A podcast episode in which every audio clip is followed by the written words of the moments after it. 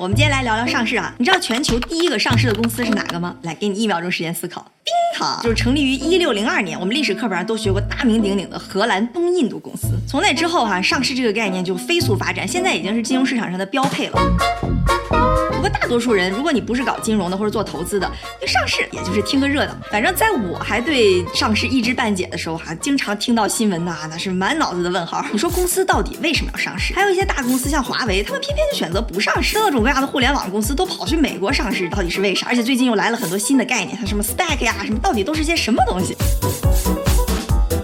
哎，不过小林现在已经不是原来那个懵懵懂懂的小林了，怎么说也见过一些世面。今天呢，我们就来把这这么多的问号都串起来，也结合着我看到的一些案例和花边新闻，咱们一起来聊一聊啊，关于上市你必须要知道的那些事儿。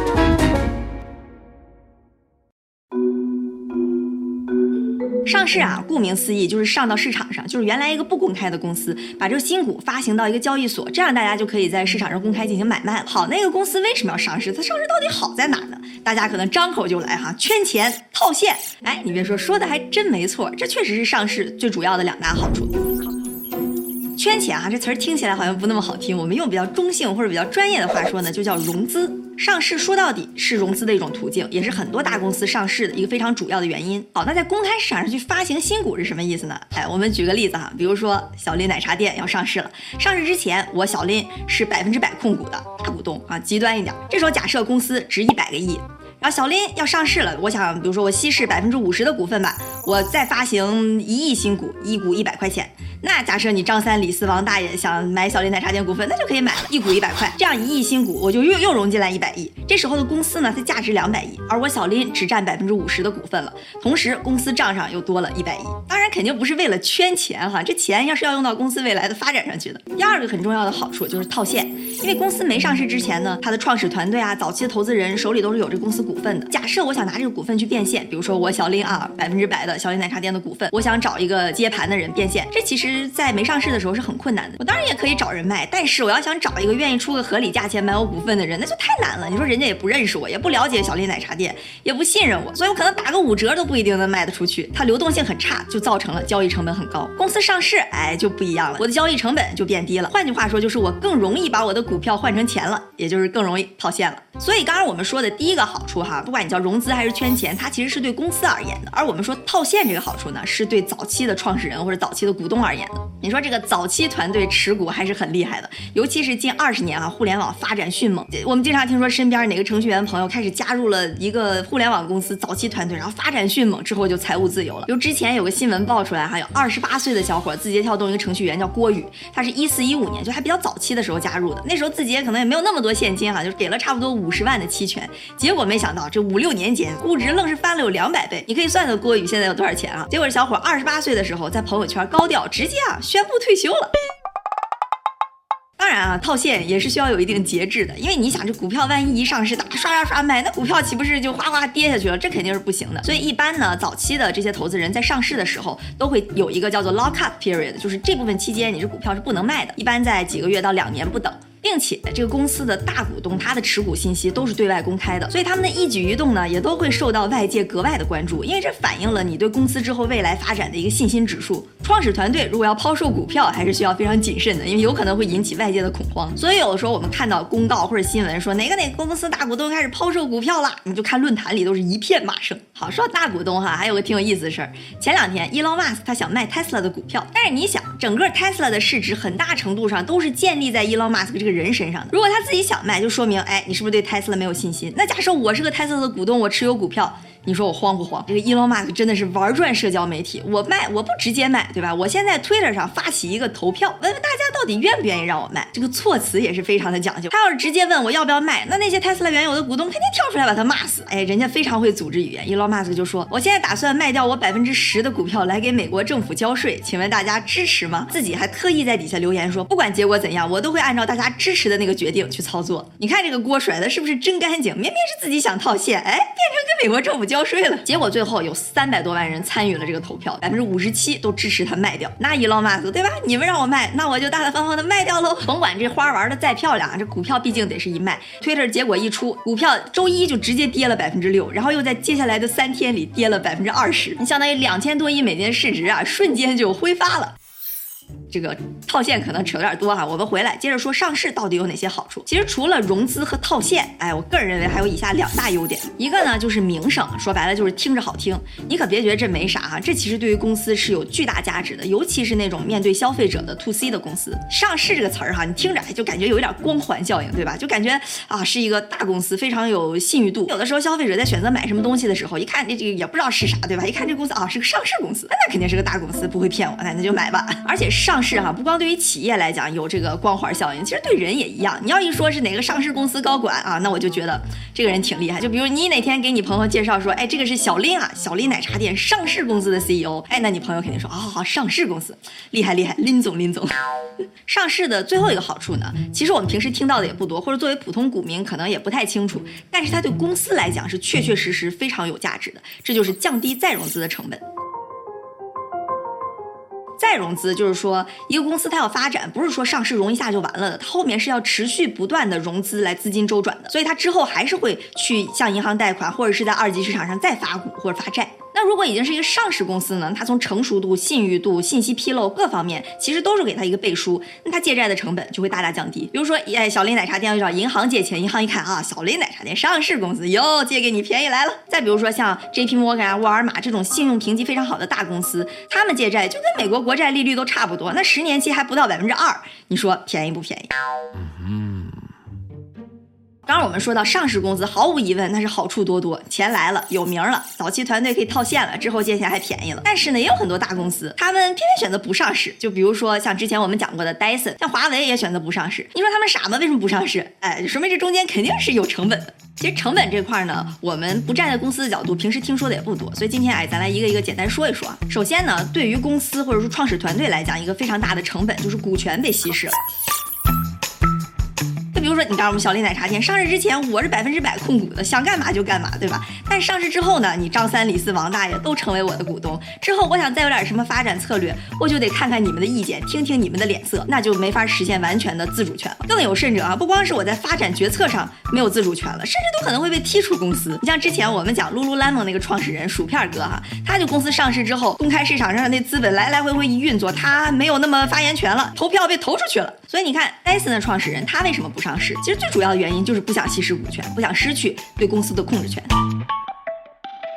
另外啊，这公司要上市，它有很多信息都是要披露的。因为上市之后，你有很多大众的投资人，所以为了保障大众投资人他的投资安全，公司的财务信息是要完完全全公开的。每个季度有季报，每年有年报，这里边还得写清楚公司未来的展望、发展策略等等等等。哎，你想，大多数情况下，公司是不太希望把自己信息都全盘托出，因为你把自己家底儿全都告诉人家了嘛，对吧？因为里边可能涉及你的发展规划、商业策略什么的。但是你要不写吧，人家就觉得你没有规划，你不行，那股价就夸夸夸往下跌。所以上市公司就要面临着这些权衡取舍。就比如说华为，我们经常说华为那么大公司为什么不上市？你看上市要透露信息，那涉及到商业机密，这肯定不好。当然还有一些它股权结构啊不符合上市条件啊这些乱七八糟的事儿，我们今天就不多说了。不过哈，信息披露也不一定百分之百就是坏事儿。哎，有这么个挺有意思的事儿。之前哈问刘强东说京东为什么上市，刘强东说我就是为了披露信息啊。你说啊，为啥披露信息呢？哎，刘强东就给你解释说，因为当时网上的谣言非常多，动不动就传闻说京东资金链要断裂了。你想京东它有那么多的供货商。资金链一旦要是断裂，供货商就拿不到钱，那所以这种谣言就会让供货商非常恐慌。刘强东就想了一方面，我要出去辟谣吧，肯定有那种抬杠式评论的人就说你肯定是要资金链断裂了，要不你出来此地无银三百两干嘛？那我要是不辟谣吧，这边供货商寝食难安，睡不好觉，我里外不是人，那我还不如上市得了，我把我的报表大大方方一公开，你们看吧，哎，那谣言就不攻自破。所以用刘强东的话说哈，京东上市就是为了公开财务信息，好让供货商能睡得安稳。好，除了股权稀和要披露信息。上市还有很多直接的成本，最直接的就是时间和金钱的成本。你说时间上啊，一般在美国上市要一年到一年半，国内上市可能一两年，长的都要三四年，这可是个大工程啊！你看有的时候很多公司说我们明年整个的发展规划就是要准备上市，你就知道这个工程量是巨大的了。另外花销方面哈，上市一般要找一个投行，投行哎先来收你几个点，比如说小林奶茶店要融一百亿，那投行先就拿走一两亿，然后我还要找律师、找会计师做整个的准备工作，这又是几个面链就进去了，所以你账上没有个几千万，这事儿根本就办不了。另外上市要求也是非常严格的，不是说你。花了这些时间，花了这些钱，你就一定能上去，还有上不去的风险。一般上市挂牌的时候，都会对公司的盈利业绩是有要求的。就比如说纳斯达克，要么是现金流，要么是资产，要么是收入方面的要求。当然，它这里边要求会特别的细了，我就不仔细说了哈。那 A 股就更严格了，它对你的盈利就要求。说白了，你上市的时候你就得赚钱。这也是很多互联网公司为什么不在 A 股上市，因为你想啊，互联网公司一开始就大量融资、大量烧钱去积累用户、积累流量，包括美国的这些互联网公司，他们在上市的时候几乎没有一家是盈利的。当然，盈利要求只是其中之一。那我们就稍微说一说为什么这些互联网巨头都要跑到美国和香港上市。其中一个原因哈，就是上市时间，因为美国上市一般叫注册制，国内呢叫核准制，之前叫核准制，现在一点点板块开放往注册制去转化。注册制是什么意思呢？就是说公司准备好材料交到证监会，证监会对材料进行审批，材料 OK，哎，你就可以注册上市了。但是核准制就不一样了，证监会哈先审你的材料，你材料 OK 了对吧？我再要查你的公司背景，看看你到底行不行。那这个时间就会更长了。那你能不能上，就证监会说了算，公司就只能等着。哎，你想早期这些互联网公司都拿着机构投资者的钱，那些投资者早想把钱拿回来呢，谁愿意在那等个三四年？而且这些互联网公司他们会引入海外的投资人或者是美元基金，那你要想在 A 股上市，你这个成分就有问题，对吧？所以啊，这众多的原因就造成了很多互联网的巨头都跑去香港、美国、海外上市。好，我们回过头来说上市的成本啊，其实它不光是在上市的这个环节上有成本，之后维护的成本也是巨大的。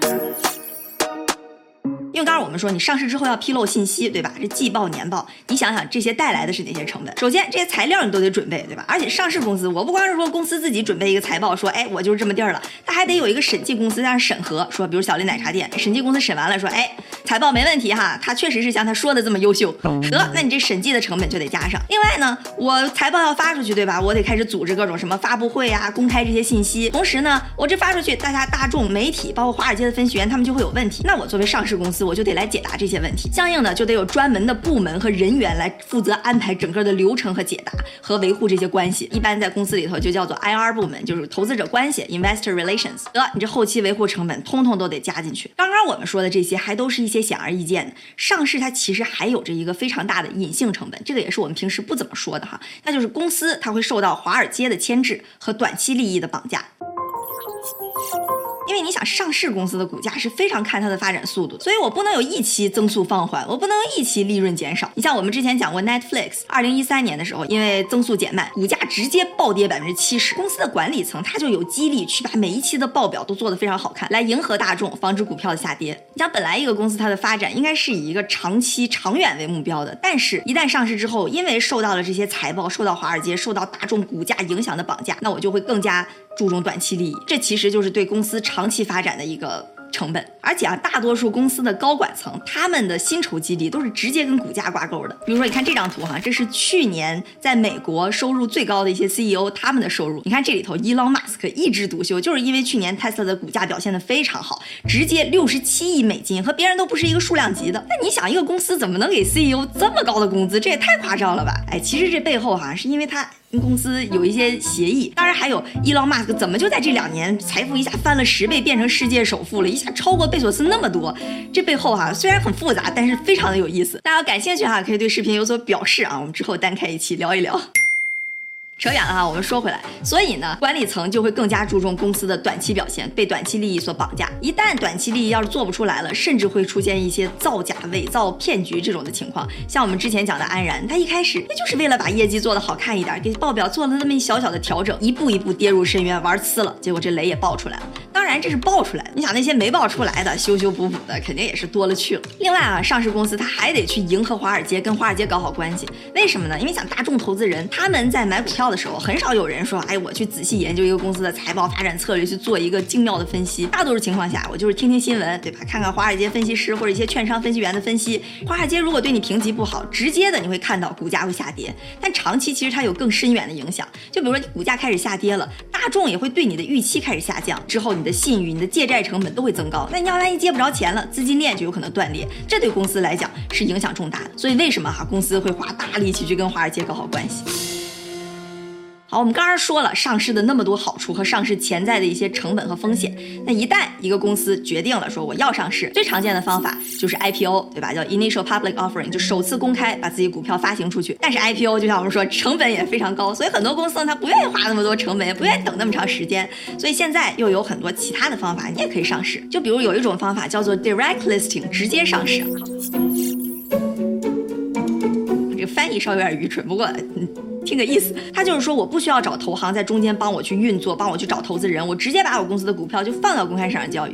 就比如说小林奶茶店吧，我不发新股，我也不融资，我就把我小林百分之百的股票放上去，哎，大家想买就可以在公开市场上进行买卖了。所以想要走 direct listing 这个渠道上市的公司呢，一般是要在大众有一定的影响力的，就是我公司一发行，哎，大家就知道这是个啥，大家想买的就都可以来买。就比如说 Spotify、Slack、Coinbase 都走的这个方法上市的。还有另一种呢，叫做借壳上市，哎。这个是不是大家都听说过？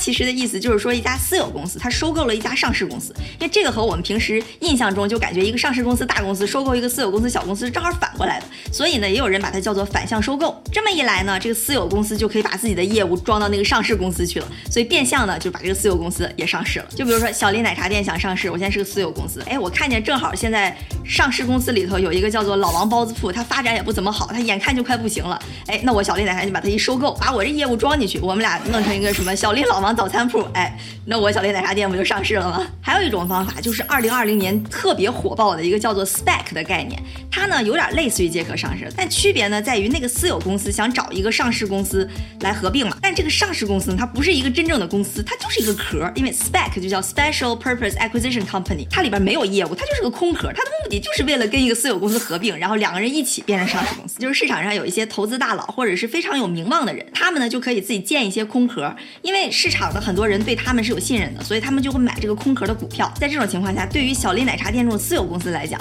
我要跟这个壳合并，我就不用走 IPO 整个那个特别复杂的程序了，省去了很多的时间和金钱成本。对于这些 SPAC 的股票持有人来讲呢，如果我能找到一个像小林奶茶店这么优质的项目，那合并之后的股价就会往上走，那对这些持股人来讲也是非常好的收益。和 IPO 的方式去审核相比，SPAC 这边的流程会松很多。这两年呢，也确实出现了一些关于 SPAC 的诉讼，所以其实也是风险很大的。比如说像贾跃亭的法拉第未来 Nikola 都是走的 SPAC 上市。好，我们今天说了这么多哈，说了上市的诸多好处和上市的成本，还有上市常见的一些方法啊，小伙伴们可能脑子里现在也有各种各样的问题。如果你想了解哪个方面，想了解更多呢，都可以在下面留言评论。我们之后也可以再单开讲一讲，或者找一些有意思的故事跟大家分享一下。那今天就。